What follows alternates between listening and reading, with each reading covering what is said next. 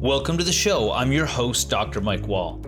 Canada now has more people over the age of 65 than we do under the age of 15. That means the types of health challenges we see in our hospitals and primary care settings are likely to change over the coming decade. One condition that impacts many of us and our families is called dementia. The term dementia doesn't actually refer to one specific disease, rather, it's an overall term for a set of symptoms that are caused by disorders that affect the brain. Dementia, however, is not a normal part of aging. Almost 40% of people over the age of 65 experience some form of memory loss. When there's no underlying medical condition causing this memory loss, it's known as age associated memory impairment. Well, age associated memory impairment is part of the natural aging process. For most people, memory generally remains strong as we get older and doesn't decline rapidly. However, brain diseases like Alzheimer's and other dementias are different. We have to remember that all persons with dementia have the right to be treated with respect, and sometimes this requires training and coaching to be effective. That's why today I have two experts on the show. Our first guest is Dr. George Heckman, now, Dr. Heckman is the Schlegel Research Chair in Geriatric Medicine and an Associate Professor in the Department of Health Studies and Gerontology at the University of Waterloo. He's also an Assistant Professor in Medicine at McMaster University. He's a geriatrician and will help us understand dementia and Alzheimer's. We'll then meet up with Michelle Heyer, who's the Director of Seniors Care at the Schlegel Center for Advancing Seniors Care at Conestoga College. Her career is dedicated to helping prepare healthcare providers to care for older adults with complex needs through gerontological research and education. She'll tell us about a group project called the Canadian Remote Access for Dementia Learning Experiences, or CRADLE, which is a free online dementia care program for those supporting individuals with dementia. Now, Dr. Heckman joined me from Waterloo via Zoom. Let's get to our conversation and learn more about dementia and Alzheimer's disease. Hi, Dr. Heckman. Welcome to the show.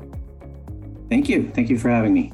Oh, it's great to have somebody like you. You're an expert in what you do. You deal with a lot of the older population, and you're called a geriatrician. So, what do you do? The geriatrician is a physician, and uh, there's a number of different kinds of geriatricians. There's geriatric psychiatrists, who are psychiatrists for older people. There are care of the elderly physicians who are family doctors who do an extra six to 12 months of training in the care of the older person. And a geriatrician has gone the specialty route. And so they've done the basic training that all specialists for adults do, like cardiologists and cancer docs. But then they do an additional couple of years of training focusing primarily on older people. So um, geriatricians are trained in a broad array of complicated uh, medicine problems, diabetes and cardiac, and but they also have additional training in neurology and aging and rehab. Hmm. So we kind of like to call ourselves the uh, the decathletes of, of medicine. that makes perfect sense. We're going to talk about some of those conditions today. You know, Canada is seeing a bit of a shift in their population demographics. And I know for sure in Newfoundland, we're seeing a huge shift in our demographics. What are some of the changes we're seeing when it comes to the age of the average person in Canada? The population of Canada now has more people over 65 than under 15. And um, life expectancy, other than for, for the pandemic, life expectancy during the pandemic actually went down about nine months in Canada. But the trends have been that people are living longer. And um, the, that's a good thing. I mean, we're doing something right if people are living longer. The challenge is that while some people are living well, some people are not. And um, maybe you can call it mileage or wear and tear, but some people uh, develop additional chronic diseases like arthritis and heart disease and diabetes. And and some people develop age-related things where their muscles you know shrink away and it's called sarcopenia and their bones become brittle with osteoporosis. And they accumulate a lot of things and as a result they become more vulnerable.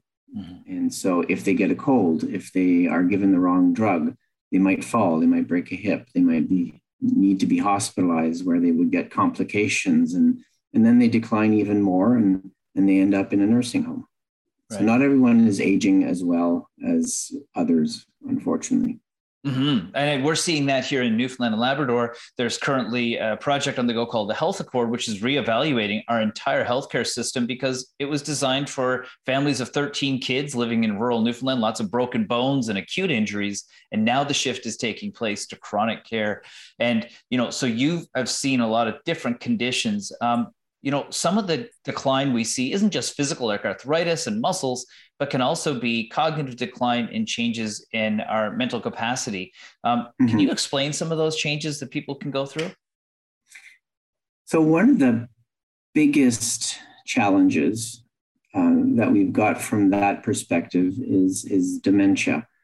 Um, dementia is a term that refers to many diseases Alzheimer's disease is a kind of dementia, but there are many other kinds of dementia.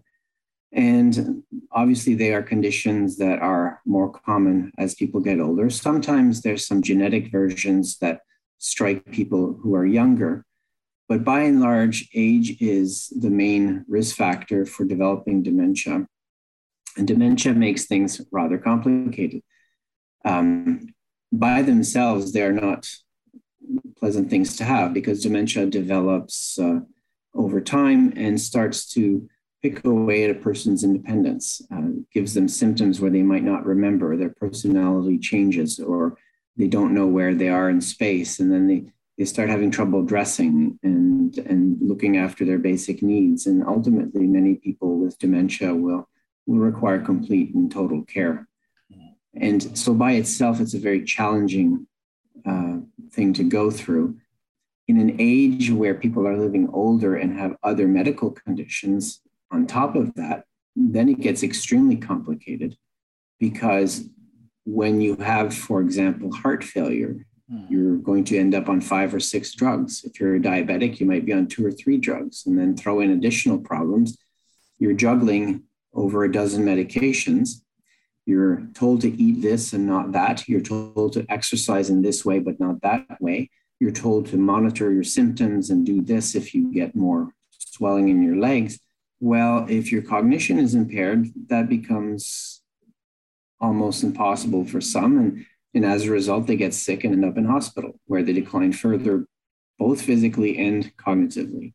So, in a way, if you think of a of an old Roman arch bridge, the dementia is that keystone when it comes to remaining independent. And if it's damaged, then everything is at risk of, of coming apart. Mm-hmm. Yeah. And so, you know, even before we get into some of the stages of development, uh, is there a way to be able to prevent it for people? We don't have drugs, excuse me, we don't have medications at this time that will actually alter the course of dementia. Now, that said, uh, risk factors for dementia uh, are quite well known, and, and some of them include things like high blood pressure. And there is actually some fairly good evidence that managing your blood pressure, either through diet and exercise or medications, may reduce your risk of developing dementia. High blood pressure damages the brain. Ergo, if you lower the blood pressure, you protect the brain. Mm-hmm. We know that exercise, regular exercise, you don't have to be a marathon runner, but regular exercise, both aerobic and, and muscle training, uh, improves blood flow to the brain and therefore can protect uh, the brain. And some studies show even improvements in cognition for people who exercise regularly. Mm-hmm. We know that eating well is a good thing. We know that education is a good thing. So if we think all the way back to when we're kids, um, we know that if we can get people to get more education, to graduate from high school, to have all sorts of opportunities to grow and learn, that gives people protection because their brain is, is more wired, is more complex. And even if it develops problems with dementia, there's still a lot of redundancy there. Mm-hmm. And, and one of the most notable examples was a nun uh, from something called the Nun Study, and I, I, forget what her name was, but basically, this was a study of nuns who uh, were followed every year, had cognitive testing, and were diagnosed with dementia when they developed it. And then they gave their brains to science. Hmm. And one of them had a brain that was less than 900 grams. A normal brain is about 1400 grams. So her brain had really lost a lot of size. Under the microscope, there's all the findings of Alzheimer's disease, but clinically, she never ever was demented. And so, you know, the question then becomes, you know, if you are an engaged person from a young age throughout your entire life, that does seem to give you some redundancy, some protection against dementia. And so there's a public health issue here about getting kids educated, making sure they get through high school, supporting them, getting them good jobs, good nutrition throughout life. Today, we're talking about dementia and Alzheimer's with Dr. George Heckman, who's a geriatrician and the Schlegel Research Chair in Geriatric Medicine. We'll be right back after the break. Welcome back. Today, we're talking about dementia and Alzheimer's with Dr. George Heckman, who's a geriatrician and the Schlegel Research Chair in Geriatric Medicine. Let's get back to the conversation you know, we know that certain lifestyle habits, managing our health, being proactive with it is all very important in trying to prevent this. If somebody starts to experience it and they may not recognize it in themselves, but their family members say, what, what are some signs to look for? Some of the early signs uh, might include things that are not, not related to cognition. So, uh, an older person might develop uh, evidence of depression at an older age Depression is very common, but what we do know is if you develop your first episode of depression at an older age, that may be a marker of early signs of dementia presenting with a mood disorder as opposed to actual memory loss. So that's very important to get checked out. If you develop dementia at an older age, that's an important thing to do. Um, another sign might be, you know, when people start repeating things, um, telling the same stories or asking the same questions. And you're looking for a change. So some people will say, I'm always distracted, and that's fine. But if there's a change and people start asking questions or forgetting their keys or skipping some medications, you know, that's like we said, medication management can be hard. And if you start missing your medications, that's an early sign. Personality changes. And that's tricky because we have this stereotype of the cranky old man.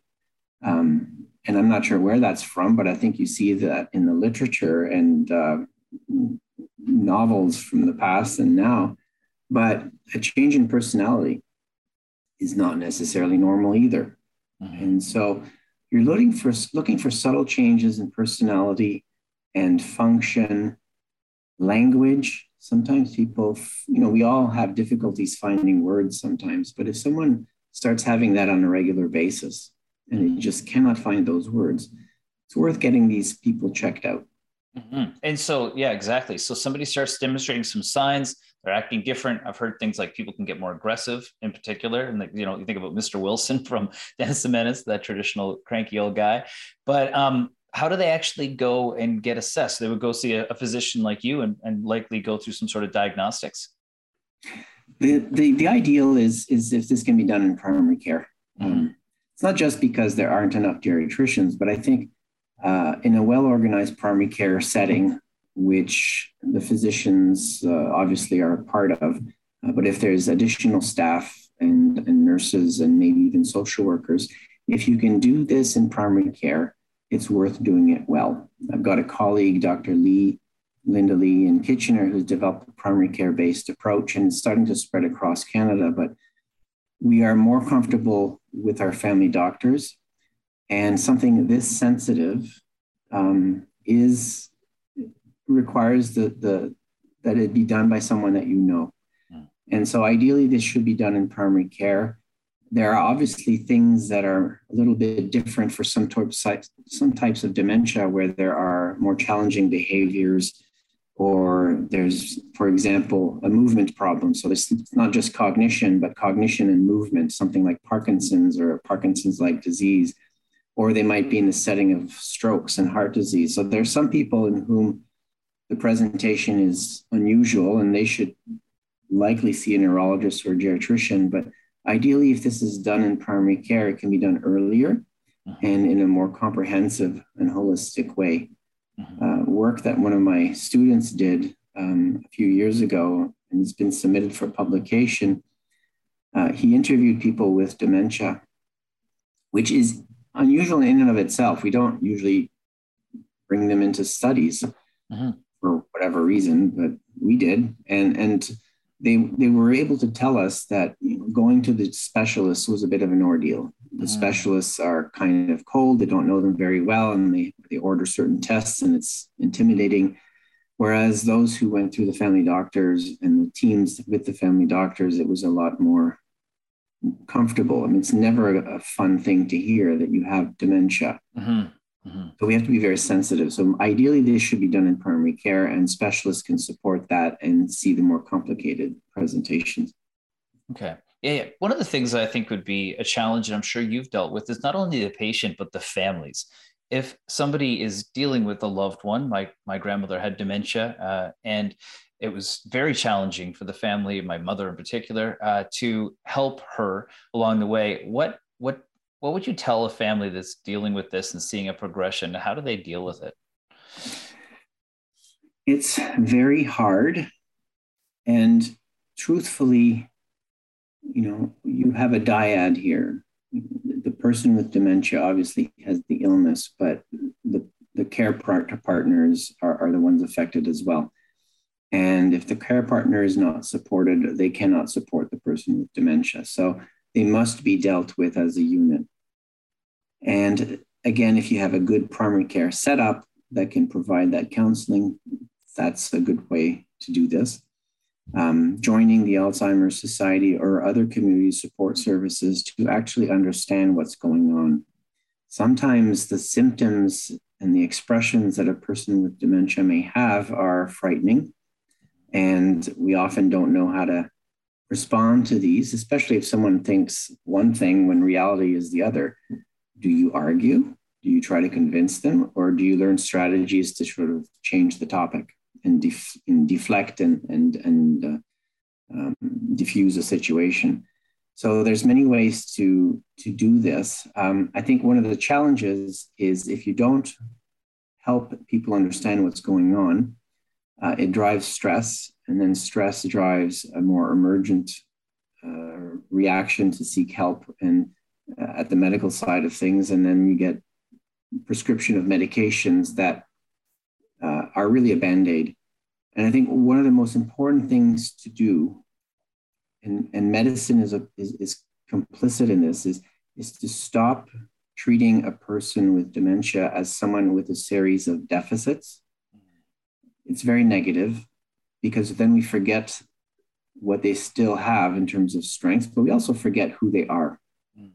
And, and if you forget who they are and see someone who's, for example, expressing themselves, they want to leave the nursing home or they want to go out for a walk this morning to go to go to the field, for example. There was one fellow like that. He just kept insisting, and people wouldn't want to let him out because he might get lost. Well, the, the fellow was a farmer, and all he wanted to do was go to the end of the road and see the cows in the morning because that's what he did every morning for the most of his working life. Mm-hmm. And so they let him do that, and he was happy. He watched the cows, and the cows were fine, and he went back inside, and there was no problem. Huh. And so you have to know the person, and you have to understand that they have needs, and they may have trouble expressing these needs, or they might have trouble interpreting things but they are and and what how they act is really a product of how they're interpreting their environment externally and internally which is then filtered through who they are as a person uh-huh. and so if we forget the person they're going to be harmed yeah. and uh, in many many different ways so it's one of the most difficult things to learn about dementia yeah. it's the most important thing is a well supported caregiver will reduce the uh, institutionalization rate substantially, will delay it by up to a year. Wow, that's significant. And the other thing is, I mean, we've got that patience when it comes to children, um, and you know, uh, we just don't think to extend it maybe to our seniors and our people that are that are having Alzheimer's symptoms. Um, you know, if a family member is listening to this or somebody's listening to this and they need some resources, where should they go to find some really solid information? The Alzheimer's Society website is excellent. They have a lot of information, but I would urge people to just pick up the phone and, and call the Alzheimer's Society and say, look, um, my partner, my father, my parent, my mother has Alzheimer's disease, and it's a really hard thing. And I need to talk to someone, and I want to learn uh, how to help them. That's especially early on.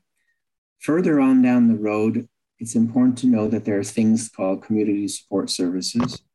There are adult day programs. I don't like the term because it sounds like, you know, infantilization in a way, but there are programs out there where people who have dementia can go and be cared for and be active and do things and the caregiver gets a day off and that's critical so they can look after themselves and either get chores done or, or hopefully get some some rest uh, meeting with the family physician if the person with dementia has other chronic diseases that are challenging to manage then work with the docs and nurses on how to learn to take over that care it can be done uh, but you're entitled as a care partner to understand how to manage your partner's heart failure if they can't. So, those are some of the really important things. And I think the most important thing is even before someone has a diagnosis of dementia is think about advanced care planning. You know, what would you want in terms of care if you were to lose the ability to express your preferences? Mm-hmm because with dementia that will happen.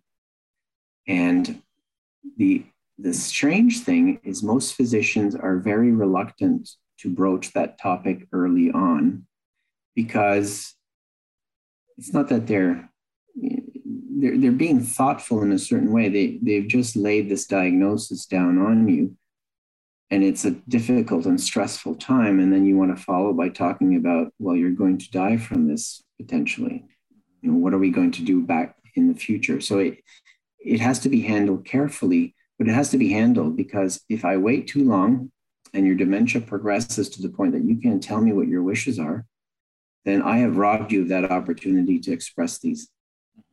So people need to, at some point early on, start discussing this with their caregivers, with their family. Everyone needs to know because if you have a, a, living will or some wishes written down somewhere in a in a locked uh, so security box in the bank and no one knows what they are oh doesn't we can't help you. Yeah. So yeah. it's a challenging topic but it's also extremely important because we know at the end of life people with dementia in nursing homes are often transferred to hospitals. They're given tests and procedures for diseases that they won't benefit from. Yeah. And in fact it makes things worse at the end of life so. Right. Well, that's the thing. That's why having somebody like yourself who's an expert in this, giving the information to such a broad audience, because I know there's people listening that are going to benefit from this. So, Dr. Heckman, thank you so much for taking time of your busy schedule to join us today. I really appreciate you coming on. You're most welcome. Well, that was Dr. George Heckman, who's a geriatrician and professor at the University of Waterloo. When we come back, we'll chat with Michelle Heyer, who's the Director of Seniors Care in the Schlegel Research Center for Advancing Seniors Care at Conestoga College. Michelle will tell us about her research group called the Canadian Remote Access for Dementia Learning Experiences, which is a free online dementia care program for those supporting individuals with dementia. We'll be right back after the break.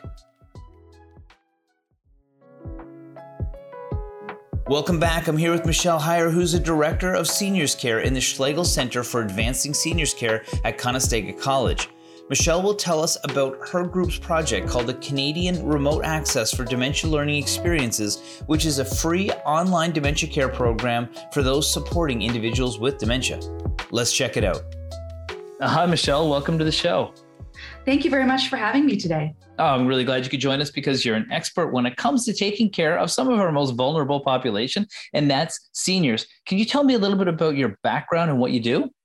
Sure. So I started out as an unregulated care provider many years ago in a long term care home um, known as a nurse's aide. So while I was in high school, I started uh, working in the, the nursing home after, after school and on the weekends, and I just loved it. That's kind of where my seniors care, I would say, passion started. From there, I went to college and I got a nursing diploma.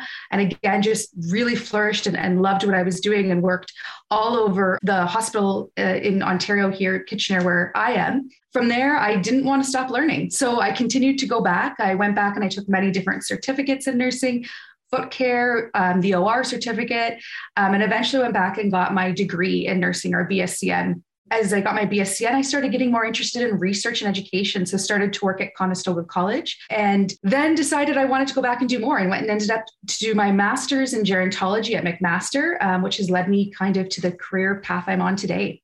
That's a, that's excellent. This is exactly the type of person we love to have on this show because we're talking about relative issues that are they're important to everybody listening. And Newfoundland has the oldest population in the country, and I think that people are a little bit more attuned these days to their health risks. How has the pandemic made people more aware about pre-existing health conditions and their challenges, in particular with the population you deal with, which is seniors? Great questions. Uh, so with the pandemic, I think we're starting to really highlight that there are a lot of people out there that you know maybe are immunocompromised or are living with complex conditions, and now they're even more vulnerable with COVID nineteen. Our seniors live with complex health needs, and we need to be able to provide better supports than we are. So COVID's really highlighted the opportunity here that our that our healthcare system needs some support, and we need better education out there to help our care providers support our seniors. Yeah, that's right. I mean, when you hear news and you're like, okay, there's an uh, outbreak of cases, but is it in a senior's home? You always get more concerned because you do know that those populations are the ones that are going to have the worst outcomes when it comes to something like uh, a pandemic or even influenza, for that matter. You know, our population in Canada is getting older. The baby boomer generation is now getting to the age where some of them may need some care. How will the silver tsunami going to make these problems that we're facing even worse? I think you've hit the nail on the head. It's just going to be that much worse. We're not prepared. We know we have a shortage of nurses. We have a shortage of PSWs, healthcare aides, um, whatever the, the province wants to refer to them as. We refer to them as unregulated care providers, just uh, as a whole. You know, we don't have enough long term care beds. We're in a bit of a scary situation to be honest and i'm not sure um, what will all come out of this but you know if anything i'm hoping that covid-19 as difficult as it is has really highlighted the need for change and that you know maybe it'll push us in the right direction to help support the seniors in the upcoming years mm-hmm. How is care for seniors different than, say, a child? What type of care do they need that's different than younger people? Well, we definitely see um, the need for more complex care in our seniors, right? Often they don't have a care provider at home. Our children, you know, usually live with mom and dad, and our seniors may be living alone. Mm-hmm. We know that many of them want to stay at home and live at home longer, but we don't always have the supports to help them live at home longer. You know, PSWs or nurses that can come into the home to support them versus them maybe moving into a nursing home or long term care type of home. Mm. And one of the things we really want to talk about today is dementia, because dementia really it can take somebody who's physically capable and all of a sudden slowly over time makes life potentially dangerous for themselves if if they forget things or they're having a an episode my grandmother had dementia for example and i know that over time it became more and more challenging for her to take care of herself but have other people take care of her as well like what is dementia Great question, because dementia, I think, is really misunderstood. Dementia isn't actually a disease. Rather, it's like an umbrella term that we use to describe a loss of memory, thinking, and behavior that affects one's daily living. Then there's several types of dementia, and probably the most common that we hear about is Alzheimer's disease. It's obviously something we've all heard of, but just how common is it? What's the prevalence? So, right now we have 500,000 Canadians living with uh, dementia, and by 2030, we expect about 900,000.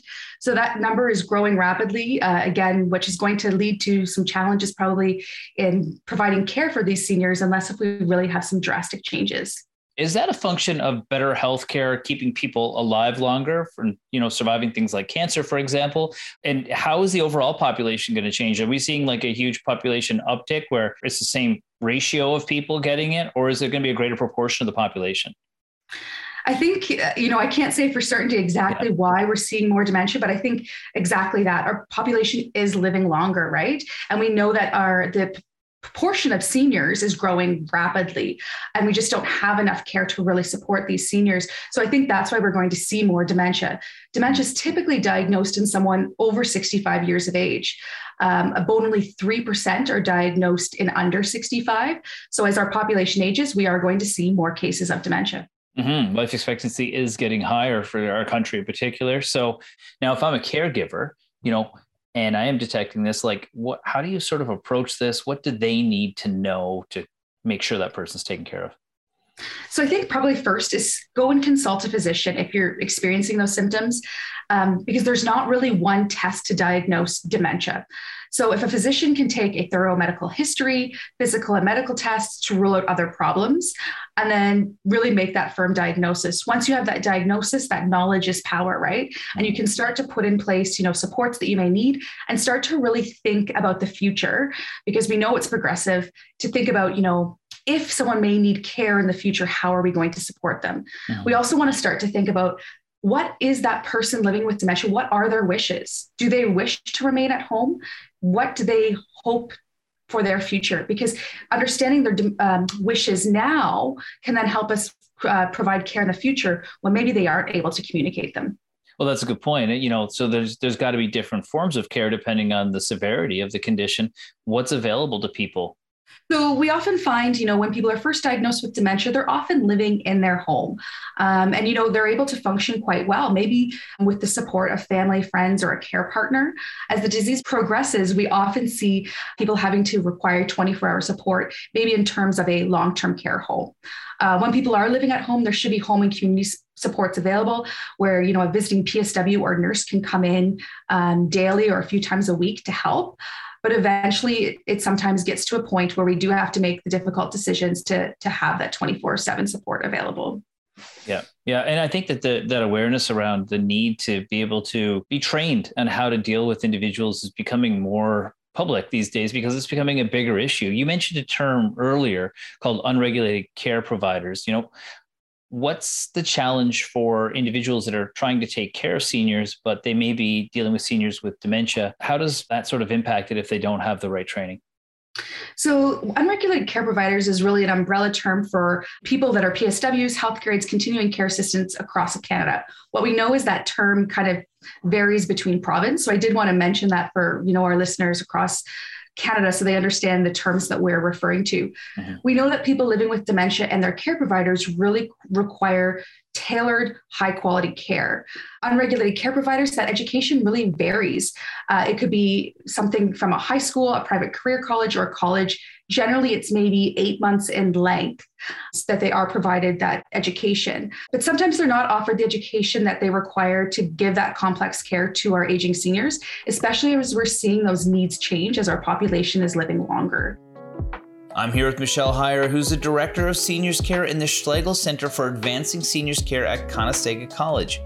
We're learning about a free online dementia care program for those supporting individuals with dementia. We'll be right back after the break.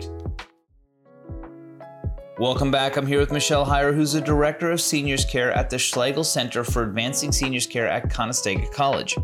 We're learning about a free online dementia care program for those supporting individuals with dementia. Let's get back to the conversation. Well, the best practices must be changing all the time. I know that in medicine, things are always changing in treatments. How important is it to stay current and those types of things? Because that's going to bring us to a, a study and a new program that's been released. So, just to build the, the case for people listening. I think COVID 19, if anything, has really demonstrated how much our research and best practices change on a day to day basis, mm-hmm. right? At the beginning of the pandemic, we weren't wearing masks, to now we're wearing masks everywhere. At the beginning of the pandemic, we talked about, you know, washing our hands, and now we're looking at airborne precautions. So the same thing goes for all medical um, conditions and, and, you know providing support to our seniors. We're, we're being provided with new research on a daily basis, and it's hard to keep up to date on it. And I think that really highlights the importance of us as healthcare providers to continue on um, with continued education after we finish our programs, so we can stay current and provide that best care. That's right. I, am so fortunate in my job. I, one of the things I get to do is ask smart people that are subject matter experts questions about relevant issues in health and get to learn from them. So it's the easiest job in the world when it comes to that. Now, tell me about the new Cradle course as a potential support because this is really interesting. I dug deep into this be- before we had our chat, and it's quite an extensive program. Sure. So dementia, as we spoke about, is a really complex like disease and care providers just do not always have the knowledge and skills required to support good dementia care. So due to this the canadian institute for seniors care at conestoga college where i work uh, applied for the future skills center grant in 2020 and we were fortunate enough to receive 1.2 million from the government of canada to develop implement and evaluate uh, dementia education So, out of that, the Canadian Remote Access for Dementia Learning Experiences course, or CRADLE, was really born. The CRADLE course introduces learners to five seniors living with dementia across Canada and teaches them practical approaches to support people living with dementia through real life scenarios. So, we do this by actually immersing students in a real life situation of a senior and the challenges they may face living with dementia. And then we provide them opportunities to learn and grow through a series of kind of almost like choose your own adventure scenarios mm-hmm. where they can make guesses and take chances on a online course rather than on a real person in real life. Mm-hmm. That's going to help increase their confidence and increase their skills and knowledge to support people living with dementia. That's right. In our last episode, I talked about experiential learning. It's such a huge thing to go through simulation, and the world is and technology is facilitating that for us to make it easier for people to get education they possibly couldn't get if that type of individual wasn't in front of them.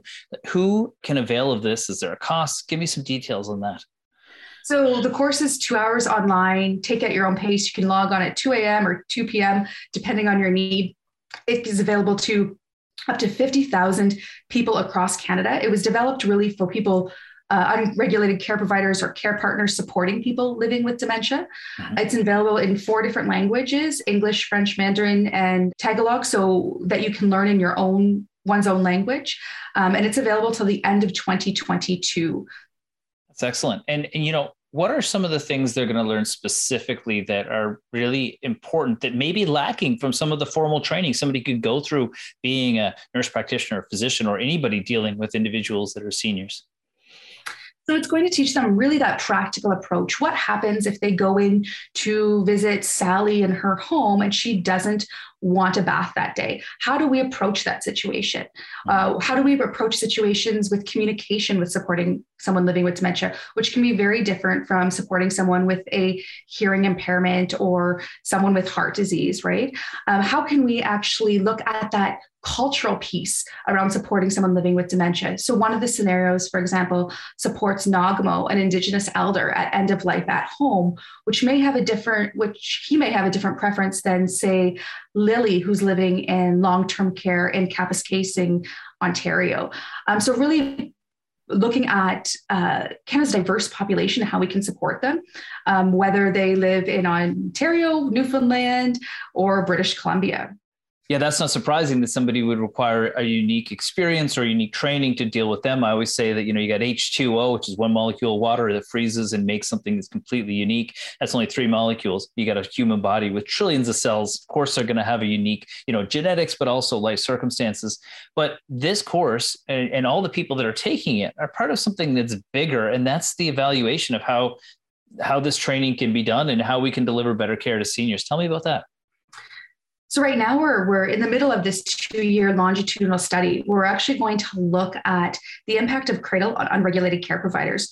What is their knowledge? What is their satisfaction with the education?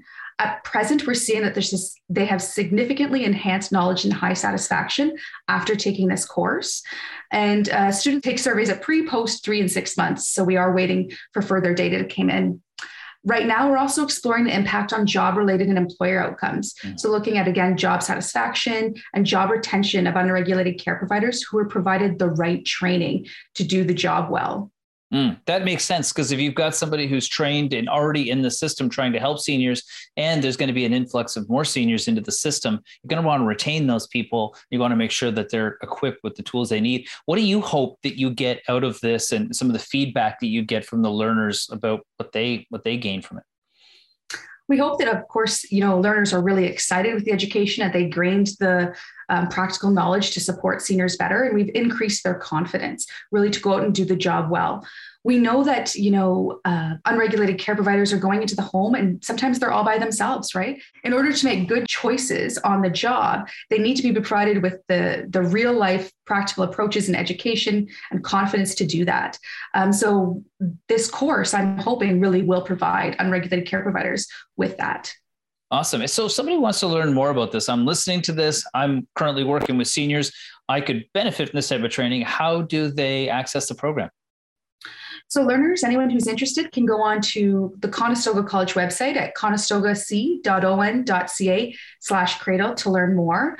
Um, they can register for free. They just have to simply make a user account and they can take that course uh, any time of the day up until December 31st, 2022. That's fantastic. I mean, I love having stories like this in the show that number one, help people that need it most, but secondly, helps improve the body of knowledge so people can become better at it in the future.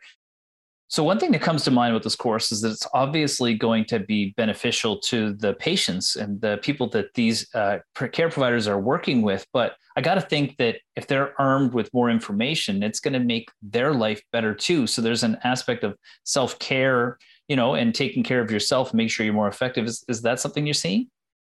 Absolutely. So, as a result of hearing of the burnout that we are seeing out there in PSWs or even family members supporting people living with dementia, part of the cradle course is actually a self-care module where we talk about how can you support yourself to ensure you can provide good support to other people. Mm-hmm. burnout is on the rise in healthcare providers and we do see it in in family members as well because they're taking on additional caregiving responsibilities maybe in addition to their jobs.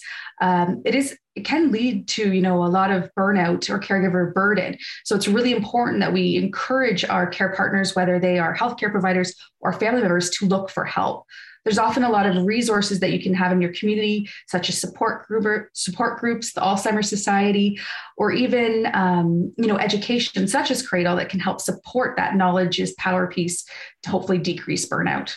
Yeah, one of my friends always says you can't pour from an empty cup. So it's hard to take care of other people and just take care of yourself. Absolutely. Yeah. Well, it's so great for you to join me today. It's fantastic to see somebody with such a passion for this and moved so many different elements of their career to a point where you can make a difference with uh, population of Canada. So thank you so much for taking the time and thank you for the great work you guys are doing. Thank you so much again for having us. Thank you to Dr. Heckman and Michelle for joining me today. If you're a family member providing dementia care for a loved one, you know the challenges it can involve. It was once said there are only four kinds of people in the world those who have been caregivers, those who are currently caregivers, those who will be caregivers, and those who will need a caregiver. Well, my family was touched by Alzheimer's like so many others, and having programs like this will help both those with dementia and those providing care. Now, if you're interested in learning more, go to www.conestogac.on.ca. Well, that's our show this week. I'm your host, Dr. Mike Wall. We'll see you back here next week for another episode of the Wellness and Healthy Lifestyle Show on your VOCM.